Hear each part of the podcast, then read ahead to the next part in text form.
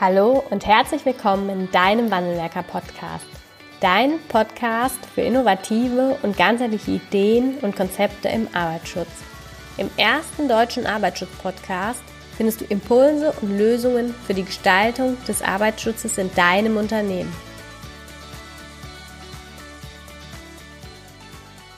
Herzlich willkommen äh, in einer weiteren Folge im Wandelwerker Podcast. Ähm, wir haben heute einen ganz besonderen Gast in unserem Podcast und zwar äh, Herr Professor Dr. Christoph Börtlein. Herzlich willkommen.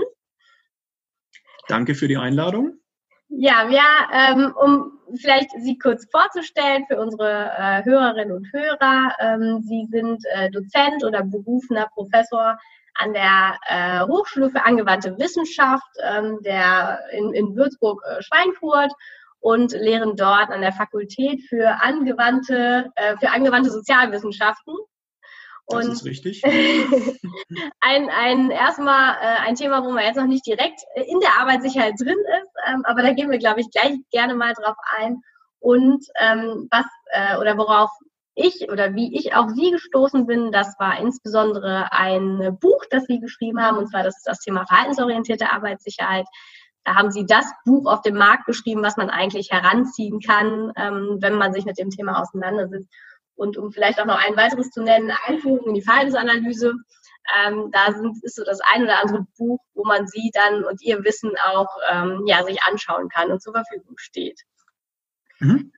Vielleicht ähm, angewandte Sozialwissenschaft ist jetzt äh, nicht nur Thema Arbeitssicherheit. Vielleicht können Sie mal kurz sagen, was Sie so machen in Ihrem Lehrstuhl thematisch. Also vielleicht erlauben Sie mir kurz so einen äh, Ausflug, wie ich überhaupt auf das Thema Arbeitssicherheit gekommen bin. Ich bin von der Ausbildung her, also studiert habe ich Psychologie ursprünglich, ja. hatte auch mit der Arbeitssicherheit eigentlich gar nicht viel am Hut, obwohl ich im Studium schon den Schwerpunkt hatte Arbeits-, Betriebs- und Organisationspsychologie. Bin dann eigentlich erst um, auf Umwegen zum Thema Arbeitssicherheit gekommen. Und zwar ähm, habe ich mich schon immer sehr in der Psychologie für den verhaltensorientierten Zweig interessiert. In der Psychologie, ja. da gibt es immer so ein paar verschiedene ja, Schulen oder Schwerpunkte und mich hat immer dieses äh, eher naturwissenschaftlich verhaltensorientierte sehr stark interessiert. Und äh, mich hat dann vor so knapp 20 Jahren ein Kollege aus den USA mal angeschrieben, ob ich äh, Interesse hätte, ein Projekt zu begleiten zum Thema verhaltensorientierte Arbeitssicherheit in Österreich, wo er einen deutschen Muttersprachler gesucht hat.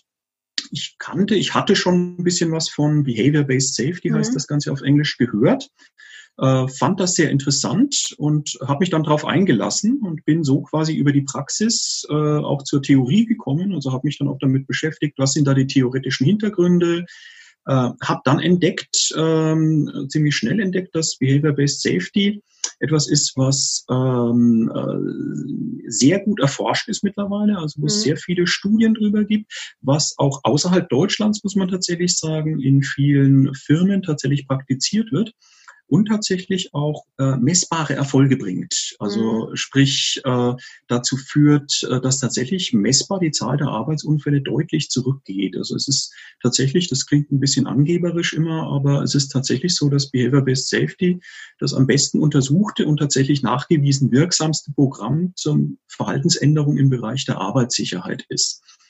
Ähm, das Ganze hat mich also fasziniert, weil es etwas ähm, äh, wissenschaftlich abgesichert ist, was mir wichtig mhm. einfach ist, dass das nicht einfach nur so eine Mode ist äh, und äh, sehr stark auf diesen verhaltensorientierten Zweig natürlich aufbaut, äh, mit dem ich mich sehr verbunden fühle. Und es ist halt eine der wenigen Maßnahmen so im Bereich der Psychologie, wo Psychologen mal wirklich so vom Leder ziehen können und sagen können, jawohl, das wirkt. Ne? Das ist nicht so, ja. dass ihr nur darauf hoffen müsst, dass das vielleicht irgendwie was bringt und die Leute finden es ganz gut, sondern ihr könnt tatsächlich sehen, das hat was gebracht und äh, das rechnet sich auch. Ja, mhm. und wie, wie viele Jahre ist das jetzt her, dass Sie ähm, über äh, Ihren US-Kollegen dann in Österreich also auf das Programm gestoßen sind? Das ist so knapp 20 Jahre her. Das war so 2001, 2002 um den Dreh rum, dass der Kollege mich kontaktiert hat. Mhm. Ich habe dann ein äh, Projekt angefangen in einer Firma in Österreich, die Gasdruckflaschen herstellt und habe das dann über mehrere Jahre hinweg auch mit begleitet. Mhm. Also wir haben dort äh, Mitarbeiter geschult, äh, haben äh, ihnen dabei geholfen, Steuerungskreis einzurichten und so weiter. Ich habe das dann ziemlich schnell auch alleine gemacht, weil der Kollege aus USA natürlich jetzt die Mitarbeiter dort schlecht schulen konnte und so weiter. Ja. Und konnte das auch noch so weit begleiten, dass ich wirklich äh, von äh, den Leuten dort auch die Zahlen bekommen habe, dass ich dort, die hatten zuvor schon eine ganz gute Entwicklung in der Zahl der Arbeitsunfälle, mhm. aber dass das innerhalb von zwei Jahren nochmal um 50 Prozent runtergegangen ist, was mich natürlich sehr gefreut hat. Vielleicht hatten wir auch ein bisschen Glück, muss ich natürlich sagen, aber äh, tatsächlich äh, war das nochmal sehr überzeugend, auch in dem ersten Versuch, den ich da quasi übernommen habe, dass tatsächlich eine Firma geholfen hat, nochmal ganz dramatisch ihre Arbeitsunfallzahlen ja. zu reduzieren. Und ähm, also die Reduzierung von Arbeitsunfällen in zwei Jahren um 50 Prozent ist halt ist eine Ansage. Mhm. Und ja. ich glaube, da äh, fragt sich jetzt so der ein oder andere, die ein oder andere Fachkraft für Arbeitssicherheit, wie, wie macht man das? Also nicht jedem ist äh, Behavior-Based mhm. Safety ein Begriff. Vielleicht können Sie einmal ähm, darauf eingehen, was was ist denn eigentlich Behavior-Based Safety und welche Stufen sind es, die in diesem mhm. Programm äh, oder die einfach dort äh, inkludiert sind? Mhm. Also Behavior-Based Safety ist, äh, es gibt ja Programme im Bereich der Arbeitssicherheit, die von irgendwelchen Firmen entwickelt wurden zum Beispiel. Also da ist zum Beispiel relativ prominent ja von Dupont gibt es ja. Programme zur, äh, ja. zur Verbesserung der Arbeitssicherheit. Ähm, Behavior-Based Safety ist jetzt nicht etwas, was irgendwie eine Firma entwickelt hat, sondern mhm. Behavior-Based Safety ist eigentlich äh, die Anwendung von verhaltenswissenschaftlichen Prinzipien, die man auch schon in ganz anderen Bereichen erprobt hat, einfach nochmal auf das Thema Arbeitssicherheit. Also es äh, gibt da so eine Anekdote, die finde ich immer ganz, äh, ganz illustrativ. Und zwar Beth Sulzer-Azaroff, das ist so eine der Mitbegründerinnen von Behavior-Based Safety.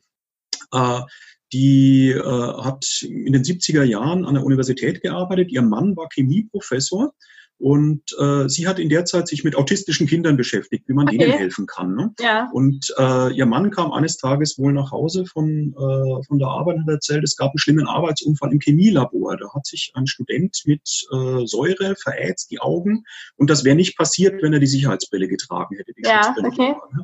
Und die Frau Sulzer-Azerow hat dann angefangen nachzudenken, Moment mal, das war ein Verhaltensproblem. Das war jetzt nicht ein Problem der Ausstattung, der hätte sicher mhm. arbeiten können, hat es aber nicht getan.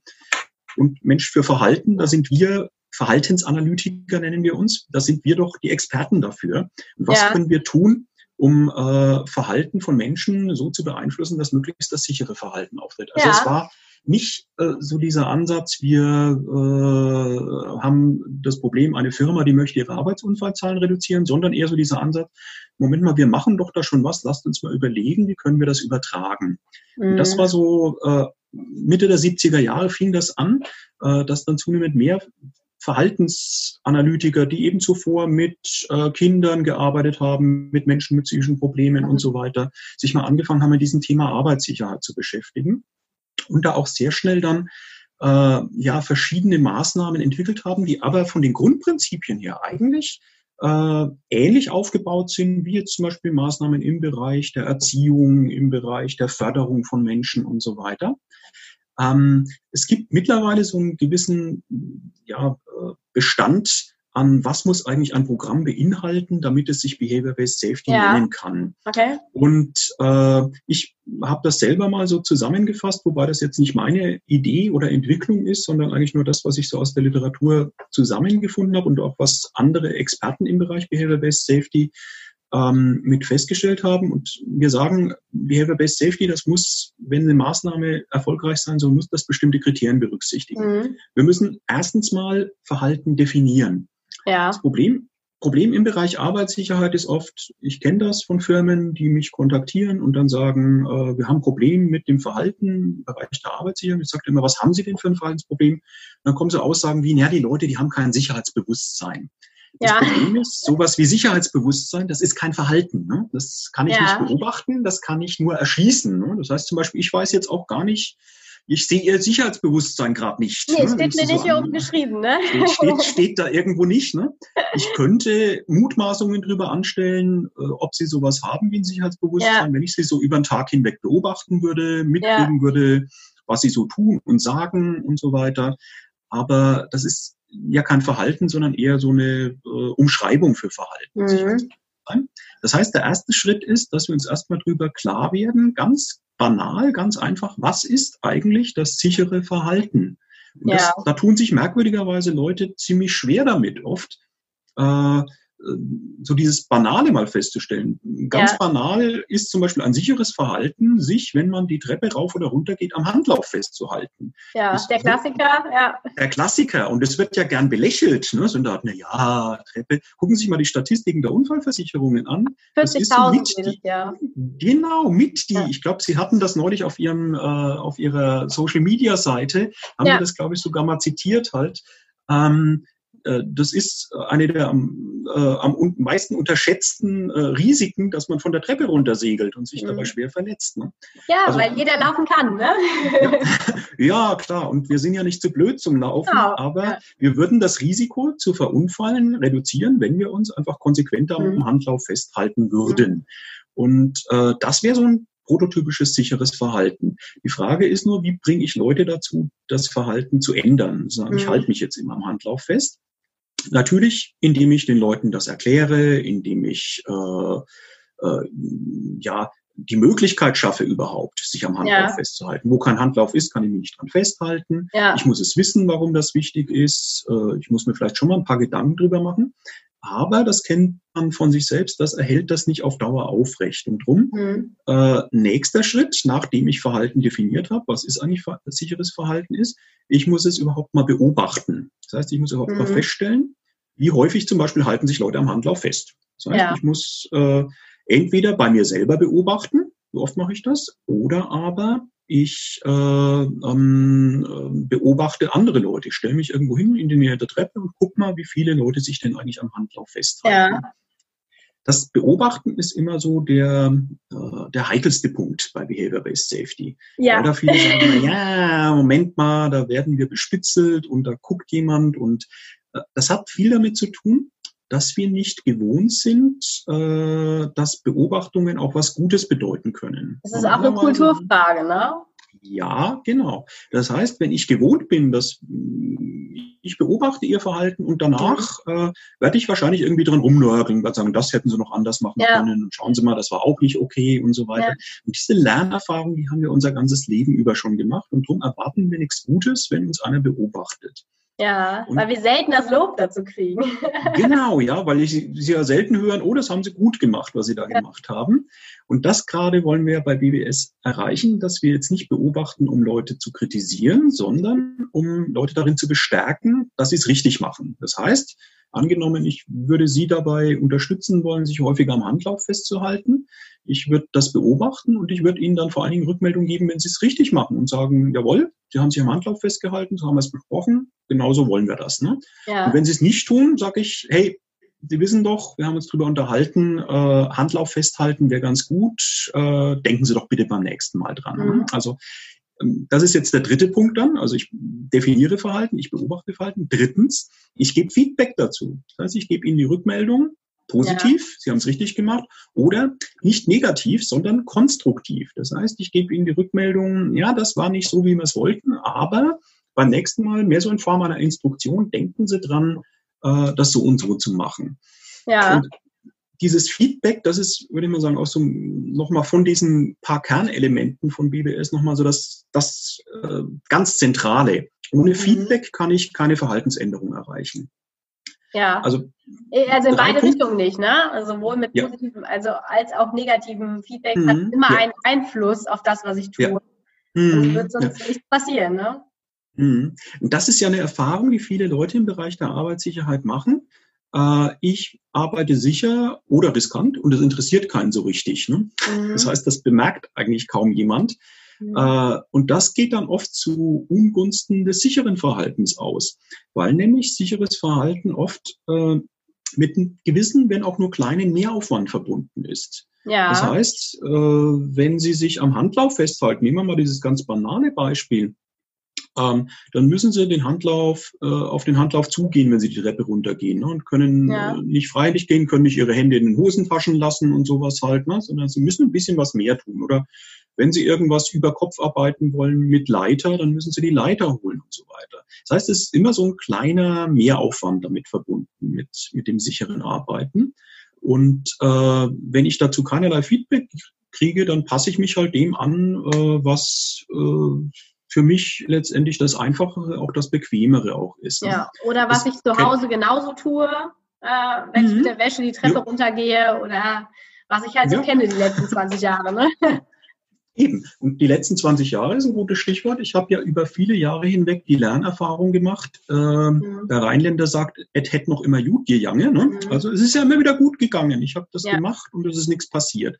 Wenn Sie jedes Mal die Treppe runtersegeln würden, wenn Sie sich nicht am Handlauf festhalten, ja. dann würden Sie das nicht machen. Dann würden Sie sich immer am Handlauf festhalten. Ja.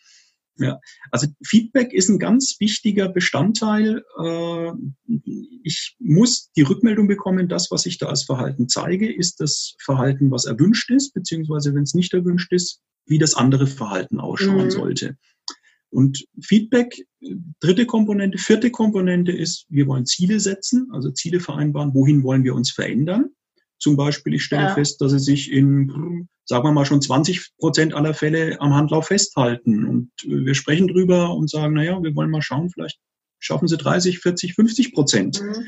sodass das Ganze eine Richtung auch hat, wo sich hin Das ist aber, ich stelle mir das auch ein bisschen problematisch vor, weil grundsätzlich geht mhm. man erstmal davon aus, dass wir benutzen im Unternehmen die Hand, den Handlauf und dann mhm. geht man davon aus, als Management-Ebene, dass natürlich im Unternehmen alle den Handlauf verwenden. Ja. Jetzt führt man eine Erfassung durch, diese, diese mhm. hier und stellt ja. fest, ah, Mensch, 20 Prozent haben den Handlauf verwendet, was machen, was, was ist unser Ziel? Wenn wir jetzt auf 100 Prozent gehen, ist das unrealistisch. Mhm. Und auch deprimierend ja. für alle, die, die dort ähm, ja versuchen, eine etablierte Verhaltensweise zu verändern. Also da auch eine, ähm, eine angepasste Zielsetzung zu akzeptieren, die halt erstmal in dem Moment keine hundertprozentige Sicherheit gibt, mhm. auch nicht den Unternehmensrichtlinien entspricht. Das stelle ich ja. mir auch durchaus äh, schwierig vor in den Unternehmen. Ja, das ist wieder so diese Frage mit dem, weil nicht sein kann, was nicht sein darf. Ne? Also mhm. wir haben es ja vorgeschrieben, aber es macht ja, ja keiner.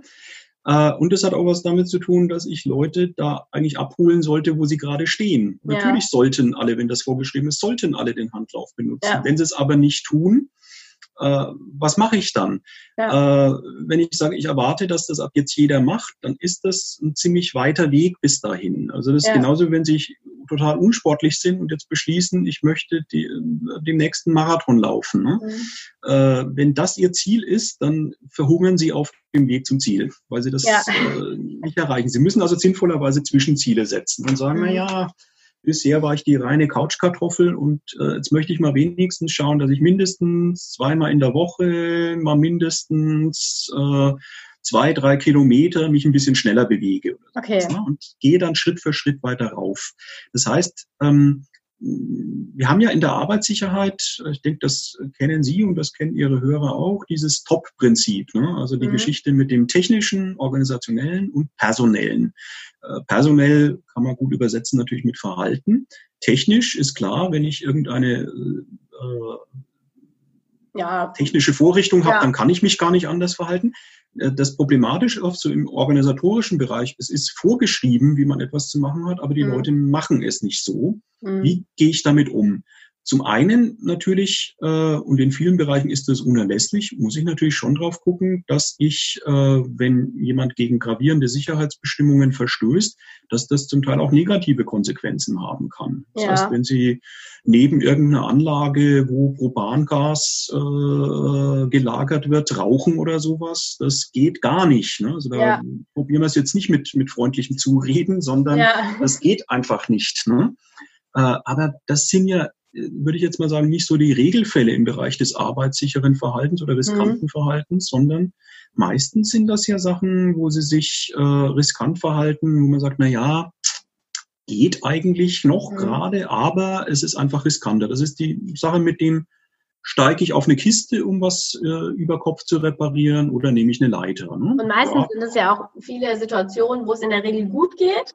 Mhm. Ne, wo, es, viele Male gut geht, wo es dann halt irgendwann ähm, dann mal nicht mehr gut geht. Aber es sind ja in der Regel nicht die, die äh, mhm. hauptgefährlichsten arbeiten, sondern immer diese kleinen, kleinen Tätigkeiten, Treppe laufen ohne Handlauf, mhm. ähm, umfüllen ja. ohne Schutzbrille, ohne Abzug äh, zu schließen, ne? all diese, mhm. diese Kleinigkeiten im, im Unternehmen. Ja. Ja. Und dann gibt es, glaube ich, eine fünfte Stufe, ne?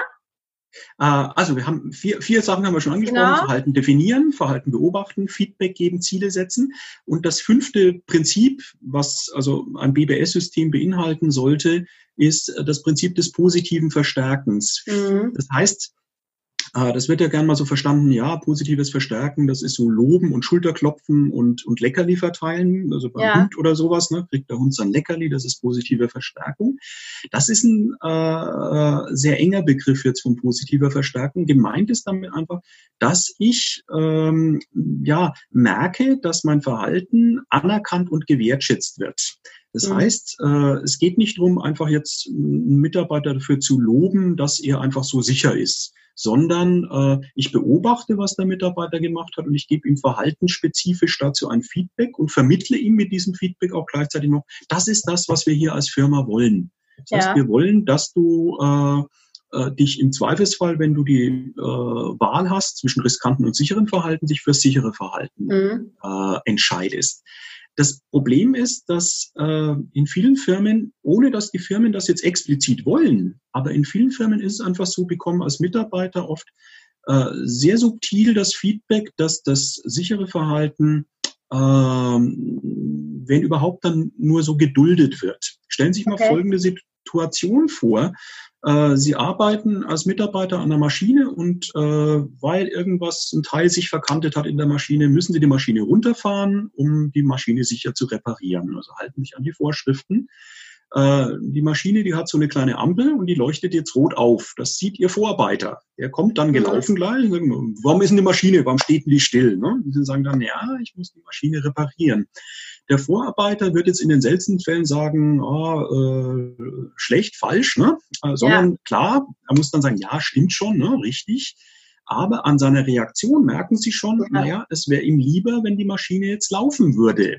Das heißt, Sie kriegen als Mitarbeiter da sehr subtil vermittelt, äh, dass äh, sichere Arbeiten wird jetzt na, vielleicht so gerade geduldet, ne? ja, okay. aber jetzt nicht explizit gewertschätzt. Ne? Ja. Und äh, diesen, äh, diese Richtung versuchen wir bei BBS umzudrehen. Wir haben, mhm. äh, ich glaube, das war noch bevor jetzt der, das Band hier lief gerade, haben wir uns ja äh, kurz darauf äh, angesprochen, was hat das mit Kulturwandel auch zu tun? Ja. Und das BBS hat sehr viel mit Kulturwandel zu tun, nämlich, dass ich äh, die, die Arbeitssicherheit äh, proaktiv und positiv in der Unternehmenskultur, äh, in die Unternehmenskultur mit mhm. einbringe. In vielen Unternehmen ist Arbeitssicherheit äh, ein unattraktives Thema. Ich sage immer, Arbeitssicherheit ist kein sexy Thema. Ne? Nee. Das heißt, war, insofern ist es schön und bewundernswert und toll, dass Sie einen Podcast machen und sich da engagieren für, das ein bisschen aus der, der blöden Ecke rauszubringen, das Thema Arbeitssicherheit.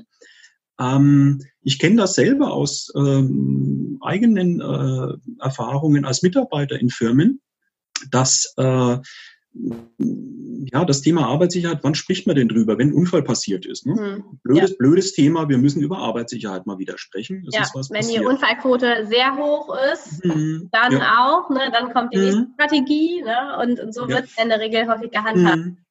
Ja. Oder aber, wenn es neue Vorschriften gibt. Ne? Das heißt, mhm. ja, es gibt jetzt neue Vorschriften, müssen wir jetzt beachten und so weiter.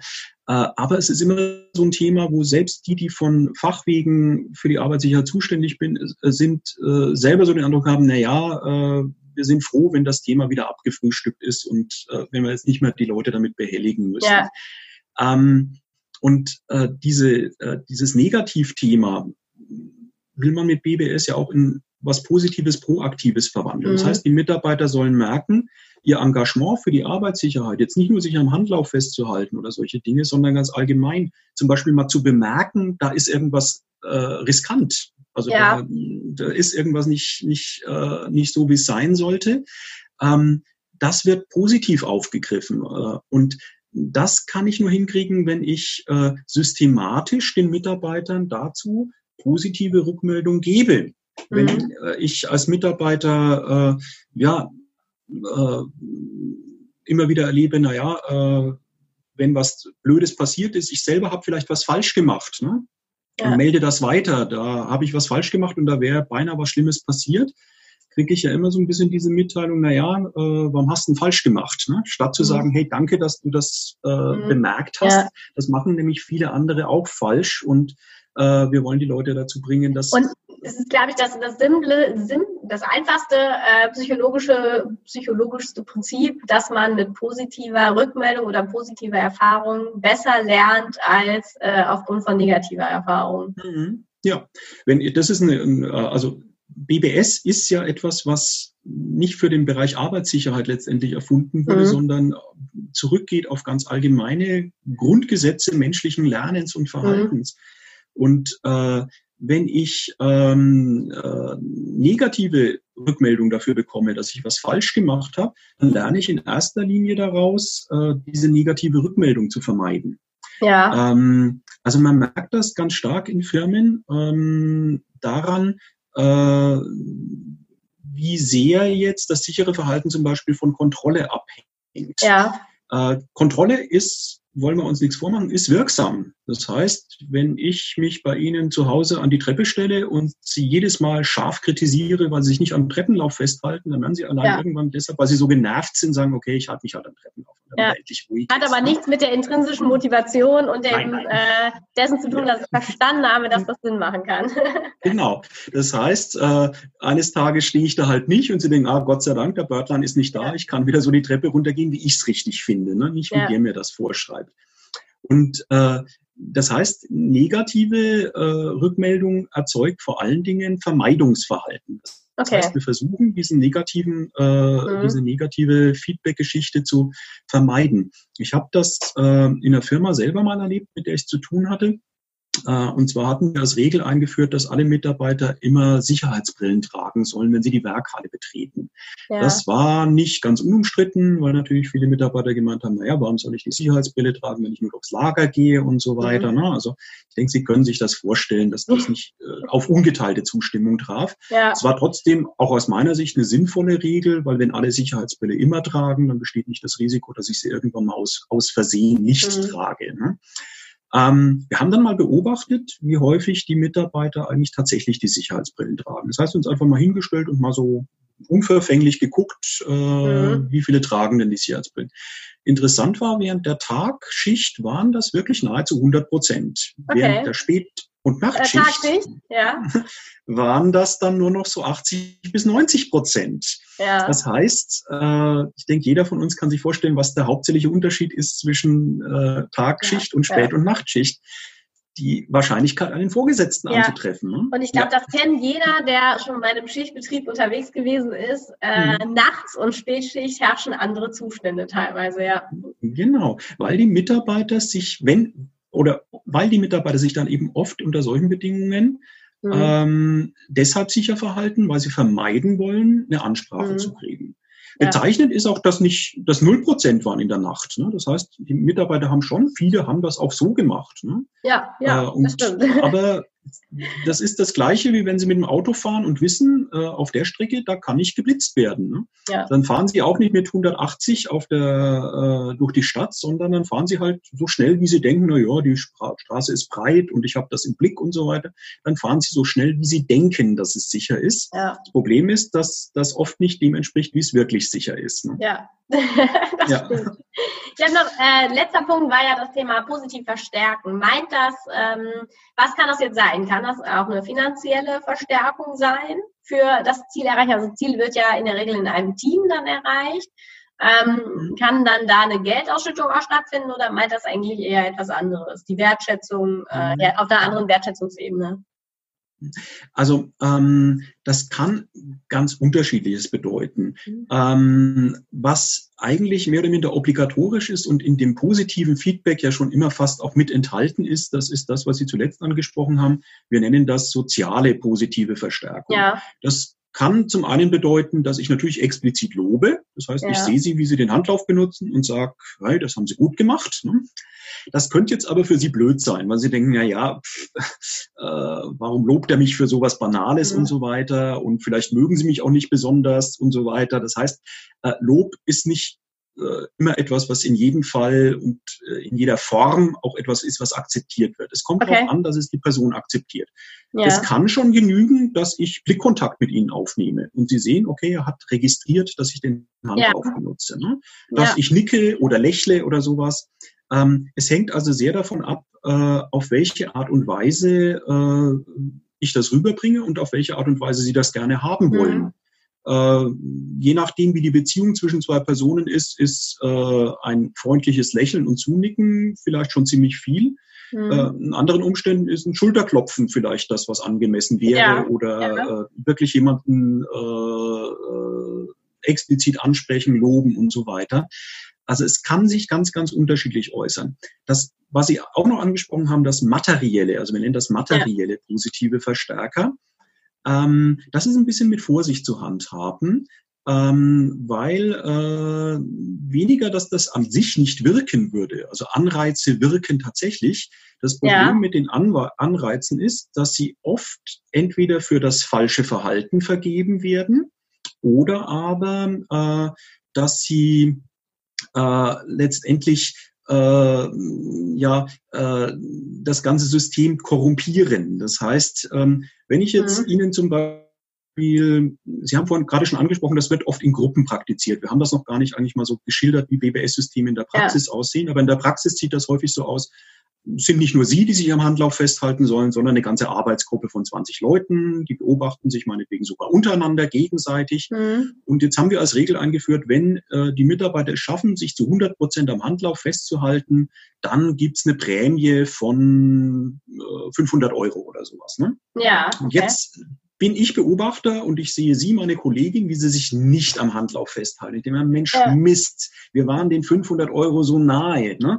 Das heißt, äh, das hätte zur Folge, dass ich entweder äh, beim Beobachten ein Auge zudrücke, sage, mhm. naja, das habe ich jetzt nicht gesehen, oder dass ich Ihnen gewaltig die Hölle heiß mache und sage, hey, ich habe dir gesagt, halt dich am Handlauf mhm. fest. Du hast mhm. uns die 500 Euro versaut. Ne?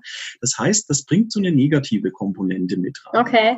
Ähm, Prämien, äh, man darf BBS und materielle Verstärken auch bei BBS, die gibt's zum Teil, aber das sind dann mehr so Sachen, die sich auf der symbolischen Ebene bewegen. Okay. Also zum Beispiel, wir als Arbeitsgruppe, wir schaffen es, uns äh, zu 100 Prozent am Handlauf festzuhalten. Und wenn wir das geschafft haben, dann würdigt das die Firma, indem sie erstens mal uns dafür lobt und äh, wir anerkannt werden dafür. Und äh, damit das nicht nur hohle Worte sind, sagt der Chef, okay, ihr kriegt äh, zum Mittagessen Pizza und Getränke spendiert und so. Ah, das ja. ist jetzt nichts.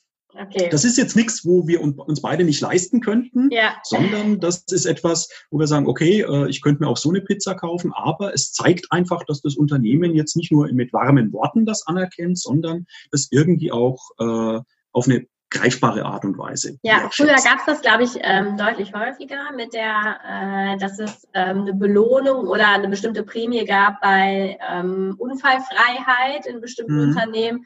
Und das führt natürlich oder hat natürlich auch dazu geführt, dass Kolleginnen und Kollegen entweder ist es zu Hause passiert die werden mhm. vorgeschleppt ja. oder man, man spricht dann halt nicht drüber. Ne? Also da ist, ja. äh, mhm. da ist der Mensch, wenn es dann um Geld geht, äh, um, gerade auch um, um Summen, ne, um die dann wirklich interessant sind, ähm, mhm. wird es einfach, äh, ja, wird es, glaube ich, nicht mehr richtig ehrlich gehandhabt ja. vielen Stellen das ist eine ganz äh, äh, greifbare reale Gefahr. Also diese Prämien ja. für Unfallfreiheit, da gibt es auch Studien zu, die das ja. belegen, führen tatsächlich dazu, wenn ich dann Mitarbeiter anonym befrage, das haben solche mhm. Studien gemacht, dass die Mitarbeiter dann sagen, haben Sie schon mal einen Unfall eigentlich verschwiegen? Dass die sagen, ja, ich habe mhm. schon mal einen Unfall verschwiegen. Ich habe das auch in Firmen tatsächlich schon mitgekriegt, wo mir Mitarbeiter erzählt haben, ja, der Kollege neulich ist verunglückt und also leicht verunfallt. Äh, und der Meister, der hat ihn dann zum Hausarzt gefahren, hat gesagt, erzählt bloß keinem, dass das auf der Arbeit passiert ist. Und das ist halt für die Kultur Ganz und auch also für eine ganzheitliche Sicherheitskultur eine Katastrophe. ja, aber es be belegt ja letztendlich, ähm, ich habe ja vorhin gesagt, Anreize wirken. Mhm. Das heißt, die Frage ist nur, auf was für ein Verhalten ja. wirken. Ja, das stimmt. Und wenn ich, Genau, und wenn ich einen Anreiz dafür vergebe, dass Sie keinen Unfall berichten, dann berichten Sie auch keinen Unfall. Ja, ja. Heißt aber nicht, dass Sie sicher arbeiten. Ja, heißt nicht, dass kein mhm. Unfall passiert. Ja. Sie haben das eh schon mal angesprochen. Jetzt haben wir die fünf äh, Stufen einmal durch. Ähm, das äh, WWF äh, funktioniert, auch nachweislich in ganz, ganz vielen Studien belegt ist, dass Unfallzahlen ähm, sich reduzieren lassen. Sie haben selber gerade ein Beispiel genannt, in zwei Jahren um 50 Prozent. Ähm, warum ist das äh, hier in Deutschland? Also ich musste mich ein bisschen ähm, umhören und habe tatsächlich in meinem direkten Umfeld nur ein Unternehmen gefunden, wo das ähm, eingeführt wurde und auch ein international tätiges Unternehmen. Warum ist das hier in Deutschland noch so unbekannt? Und wird so wenig eingesetzt, trotz dieser nachweislichen, dieses nachweislichen Erfolges? Also ich, äh, man kann nur spekulieren. Also das ist jetzt mhm. nichts, wo ich Ihnen wirklich sagen könnte, da gibt es eine definitive Antwort drauf. Aber es gibt einige begründete Vermutungen. Also das eine hat damit zu tun, äh, BBS ist natürlich zum einen im angelsächsischen Raum in den USA, aber auch in Großbritannien sehr stark entwickelt worden. Und äh, das hat zum einen ein bisschen auch damit zu tun, wie die äh, rechtliche Lage in Bezug auf Arbeitsunfälle in diesen Ländern ist. In äh, ja. Großbritannien und USA sind sie als Arbeitgeber direkt dafür haftbar, wenn jemand einen Unfall bei ihnen hat. Okay. Im äh, deutschen System ist es so, dass sie das gewissermaßen an äh, die Unfallversicherung, die Berufsgenossenschaft, ausgelagert haben. Das ja. heißt, wenn Sie als Mitarbeiter verunfallen, dann ist Ihr Ansprechpartner die BG. Wenn Sie ja. in den USA verunfallen, ist Ihr Arbeitgeber Ansprechpartner. Ja. Er ist vielleicht auch versichert, aber äh, er quasi muss sich das dann wieder dual, von der Versicherung holen. Das streng duale System gibt es dort nicht, ne? So hm, ja. Haben, ne? Genau, und das heißt, für den Arbeitgeber lohnt es sich viel mehr, was in die Arbeitssicherheit zu investieren, als bei uns. Ne? Okay. Äh, jetzt gibt es natürlich neben diesen, diesen Versicherungsaspekten natürlich viele andere Gründe auch. Und äh, gerade jetzt in Zeiten von Fachkräftemangel haben natürlich Unternehmen ein Interesse dran, äh, bei potenziellen Arbeitnehmern äh, auch als äh, fürsorglicher Arbeitgeber mhm. wahrgenommen zu werden und so weiter. Äh, aber ich würde das gar nicht mal so unterschätzen. Das spielt für Unternehmen eine große Rolle, wenn sie sagen, na gut, wir haben halt Arbeitsunfälle, wir kriegen einige nicht weg, aber dafür haben wir die BG. Ne? Und ja. wenn wir jetzt weniger Arbeitsunfälle hätten, so viel mehr haben wir davon auch nicht. Ne? Das ist, ja. mag so einer, also ich habe die etwas deprimierende äh, Einsicht mittlerweile und das könnte einer der Gründe sein. Ja. Ein anderer Grund ist eher auf der Anbieterseite. Ähm, dass es tatsächlich in Deutschland jetzt ähm, nicht äh, diese Anbieter auch gibt. Ich habe ja vorhin geschildert, ähm, die wissenschaftliche Entwicklung von BBS, mhm. Ähm, so aus der Verhaltensanalyse in den Vereinigten Staaten diese sehr stark verhaltensorientierte Zugangsweise, die gibt es in Deutschland jetzt zum Beispiel an Universitäten nicht so. Ja. Also ich äh, rühme mich ja manchmal etwas kokett und sage, ich bin der deutschlandweit führende Experte für Behavior-Based Safety. Sind Sie das auch? Klingt jetzt, klingt, klingt jetzt sehr, äh, sehr arrogant von mir. Das fällt aber auch relativ leicht, weil ich glaube ich so ziemlich der Einzige bin jetzt an Universitäten. Ja. Ne? Also es liegt jetzt nicht an meiner überragenden Fähigkeit, sondern einfach an dem Mangel an Konkurrenz, den ich auf dem Gebiet habe. Äh, es gibt zwar eine Arbeits- und Organisationspsychologie in Deutschland, mhm. äh, die zum Teil das auch, also wenn Sie äh, so die Literatur sich angucken, zum Teil tatsächlich auch BBS schon zur Kenntnis nehmen. Ich zitiere zum Beispiel gerne ein äh, Kapitel von äh, Arbeits- und Organisationspsychologen äh, mhm. Zimmerlong, Elke und Trimkop. Ja. Das sind so ja. zwei, drei der führenden äh, Arbeits- und Betriebs- und Organisationspsychologie in Deutschland, die das mal auch äh, berichtet haben, die führenden Programme, best untersuchten und am meisten verbreitetsten sind eben äh, BBS im weitesten Sinne, sagen die das. Ja. Aber es wird von deutschen Arbeitsbetriebs- und Organisationspsychologen äh, trotzdem kaum zur Kenntnis genommen und kaum umgesetzt. Und das mhm. liegt einfach daran, dass wir diesen Verhalten, diesen stark verhaltensorientierten Zugang eben so in Deutschland nicht haben. Und äh, das ist, und, denke ich, nochmal so eines ja. der Probleme, dass sie sich schwer tun jetzt, mhm. als, als Unternehmen zum Beispiel in Deutschland, da jemanden zu finden, äh, der äh, das auf einer wirklich wissenschaftlich begründeten Basis anbietet. Es gibt ja. zwar so einige Anbieter, ja. Äh, einige, wo ich, nachdem ich mir das ein bisschen genau angeguckt habe, sagen würde, das ist eigentlich jetzt nicht unbedingt BBS, was die machen, sondern das ja. ist eigentlich mehr so dieser äh, schon länger verbreitete Ansatz, äh, wir zeigen den Leuten mal, wie schlimm Arbeitsunfälle sind und hoffen dann, dass sie sich dann künftig zusammenreißen, ne, was nachweislich wird, mhm. ne, was dann als BBS bezeichnet wird. So richtig BBS in dem Sinne, wie ich es vorhin gerade geschildert habe und wie es auch die internationale Forschung eigentlich belegt, diese Erfolge, äh, gibt es in Deutschland relativ wenig. Es gibt so ein paar Firmen, die das zum Teil auch aus, äh, wie sie selber die Erfahrung ja gemacht haben, aus ja. dem angelsächsischen Raum eben importiert haben und da auch auf Berater zurückgreifen aus dem angelsächsischen ja. Raum. Genau. Aber ja.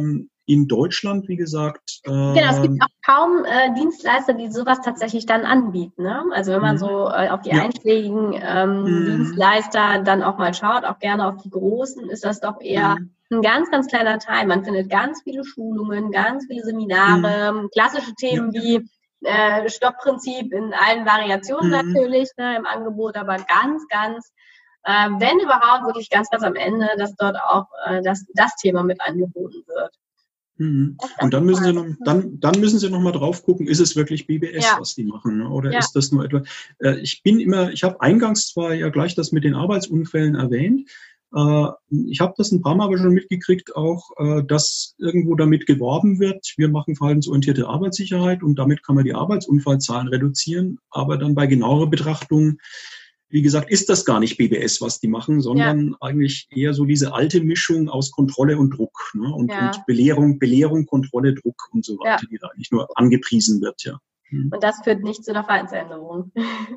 Nichts, ja, nicht, also nicht, zumindest nicht in der Art und Weise und auch nicht so dauerhaft. Ne? Ja. Das ist das Problem. Ja, ja okay. Mhm. Jetzt hab, genau, Sie haben noch was Interessantes angesprochen, und zwar die BG äh, als äh, mhm. Sozialversicherer der Unternehmen. Warum mhm. äh, nimmt die BG das nicht als Thema auf? Die Berufsgenossenschaften oder die DGUV als äh, mhm. Dachverband? Ich, äh, wie gesagt, seit 20 Jahren beschäftige ich mich mit dem Thema. Ja. Ich habe von Anfang an eigentlich auch versucht, immer die Unfallversicherung immer wieder mal mit einzubeziehen. Ja bin am Anfang, muss ich wirklich sagen, damit total abgeblitzt. Also äh, das wurde kaum zur Kenntnis genommen. Das wandelt sich allmählich. Also ich okay. habe jetzt mit einem Unfallversicherungsträger, das darf ich dann auch gerne erwähnen, die Unfallversicherung Bund und Bahn. Wir ja. haben ein Projekt zurzeit laufen, wo wir testen, ob wir diese Prinzipien von BBS mhm. auf die Tätigkeit von Rettungssanitätern beim Deutschen Roten Kreuz übertragen können. Okay. Und, ja. äh, tatsächlich äh, dort dazu beitragen können, dass Rettungssanitäter durch Verhaltensänderungen das Risiko, dass sie sich zum Beispiel durch Nadelstichverletzungen mhm. und so weiter äh, Schaden zuziehen, dass die sich dadurch äh, das verringern. Das heißt, es ist meine Wahrnehmung schon so, dass das Interesse doch schon stärker wird in den letzten mhm. Jahren, wobei das auch von äh, BG zu BG deutlich unterschiedlich ist. Ne? Es gibt okay. einige, die noch immer so mir die total kalte Schulter zeigen und sagen, naja, das ist doch alles nichts Neues und so weiter. Mir liegt dann immer auf den Lippen zu sagen, ja, wenn es nichts Neues ist, warum macht er das dann nicht schon längst? Ja. Äh, also, ne, und andere, ja viele, die da wirklich große Programme, ne, auch Vision mhm. Zero und wie sie alle heißen, ja. ne, und mhm. trotzdem sind dort ähm, ist da werden die klassischen Themen immer wieder bespielt Führung, mhm. ähm, Regeln, äh, dann auch ähm, klar, was ist eine Gefährdung, also Sensibilisierung erstmal als, als Deck, ähm, Deckthema. Aber die mhm. klassischen Elemente von BBS finden sich in, nach meinem Kenntnisstand in keinem der BG-Programme irgendwie wieder. Mhm. Das ist eigentlich doch ein Stück weit auch ein verspieltes Potenzial der, der Unfallversicherer. Mhm.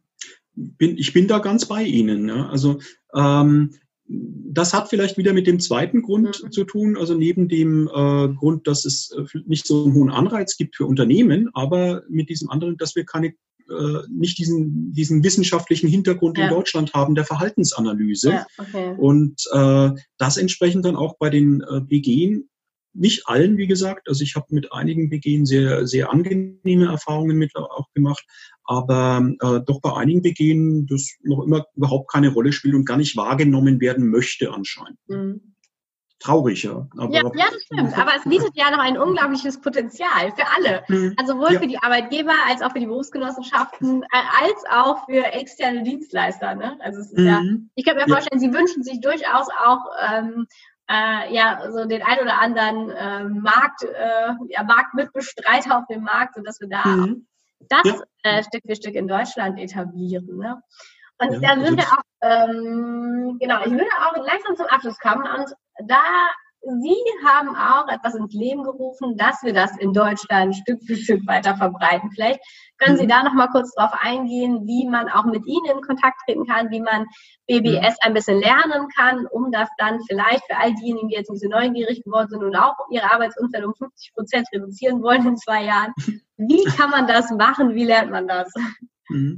Also ich äh, äh, gehe gerne hausieren für das Thema BBS. Also ich bemühe mich immer Vorträge, wenn ich Einladungen kriege. Das ist ganz, ganz selten, dass ich sowas mal nicht wahrnehme. Äh, ich äh, schreibe darüber. Ich habe äh, ein Buch geschrieben, das, äh, wo man mir sagt, das wäre ganz gut lesbar. Also dass ich auch tatsächlich äh, sowas äh, eignet, um sich da ein bisschen in die Thematik einzulesen. Das Problem ist nur, nur vom Lesen oder mal drüber gehört haben, äh, das WBS klingt sehr einfach, aber es ist dann doch in der Ausführung relativ mhm. komplex. Und ich habe deshalb vor äh, gut zwei Jahren zusammen mit meiner Hochschule einen Zertifikatslehrgang entwickelt.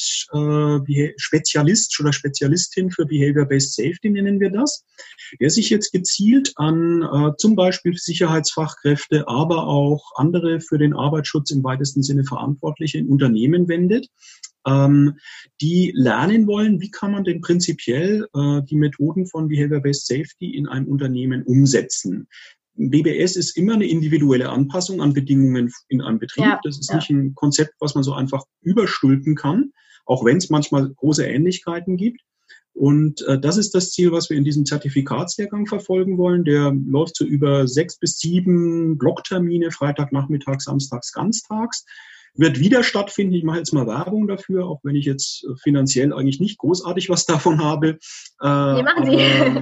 Aber, aber sehr gerne gucken Sie nach auf unserer Webseite. Ich, äh, es ist die äh, FHWS, Fachhochschule Würzburg-Schweinfurt, wenn Sie danach gucken, Zertifikatslehrgang BBS, das müssten Sie auch über Google finden können.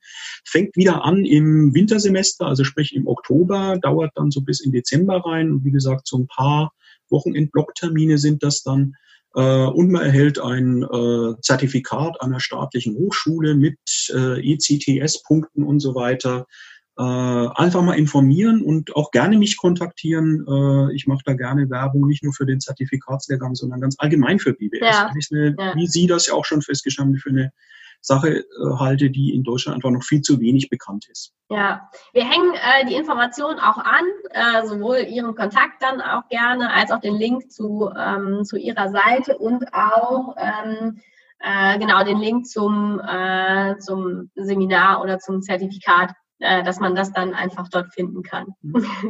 Sehr gerne. ja, Herbert Lein, ganz, ganz herzlichen Dank für das äh, großartige Gespräch. Ich glaube, der eine oder andere ist jetzt neugierig geworden, ähm, welche neuen Wege man noch bestreiten kann in der Arbeitssicherheit und ähm, ja, jeder, der da irgendwie Kontakt mit Ihnen aufnehmen möchte, kann das, glaube ich, gerne tun. Ähm, mhm. Nochmal herzlichen Dank. Vielen Dank für die Einladung, hat mir Spaß gemacht und äh, ich hoffe, für Ihre Zuhörer war es auch interessant. Ja, ja super. Dankeschön. Ja, danke.